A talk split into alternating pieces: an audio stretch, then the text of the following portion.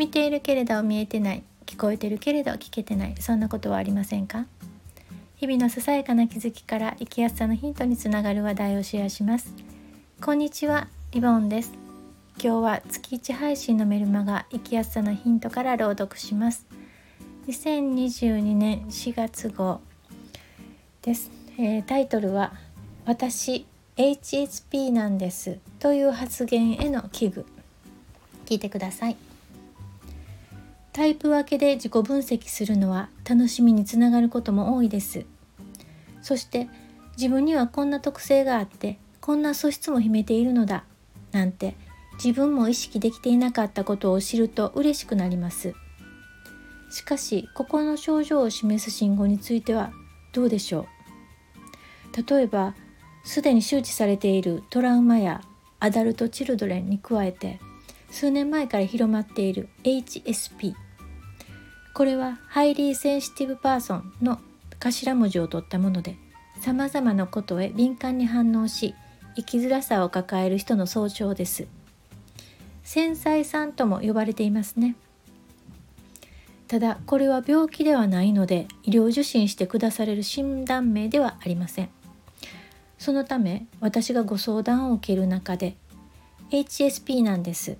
とおっしゃる方のほとんどはネットのセルフチェックで判断されているようです。発達障害などに伴う視覚聴覚皮膚感覚の敏感反応については医療受診は有効だと思います。受診の結果その方の傾向が確認されサポートにつながるのは幸運なことだからです。一方人間関係にまつわる敏感さの判断はどうなのでしょう。その判断によってポジティブな言動につながるなら良いのですがそうではなくだからできないだからしないという消極的な方向へ進むのは残念だなと思います。トラウマやアダルト・チルドレンに関しては虐待や性被害子供時代の深い傷つきを抱えた人がトラウマ治療やアダルト・チルドレンの回復ステップを踏むのは必要だし効果的な方法だと思います。自分の状態に名前がつくことで救われそれが生きる力につながれば喜ばしいことです。例えば心身症状ではありませんが DV やセクハラというワードがそれに該当します。被害の状態がネーミングされたことにより当事者や周囲にも気づきが促されました。その結果大きなムーブメントにつながり社会が良い方向に進みつつあります。しかし一方そうでない場合の過剰反応を危惧し新種のワードの捉え違いに疑問を感じます。なぜならそれは人生の歩みをストップさせ生きづらさを増すこともあると感じるからです。例えばアダルト・チルドレンへの過剰反応なのでは親の落ち度を繰り返し思い起こし育った環境を恨み続けるなど生きづらさの箱に自ら入ってしまう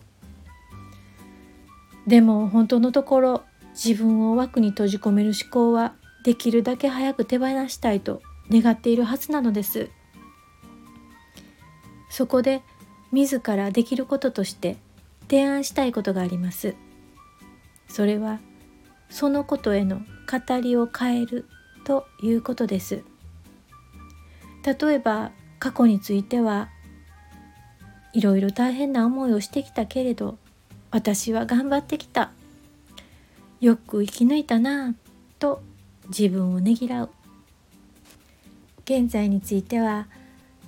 なんだかんだ言いながら希望を持ちたいと将来について考える自分がいる。などと未来から差し込む光を想像してささやかでも生活の中で工夫できることを考えてみる。自分についてどう捉えいかに考えるかは私たちはいつも自由でいていいのだと思います。朗読は以上です。最後まで聞いていただいてありがとうございました。ではまた。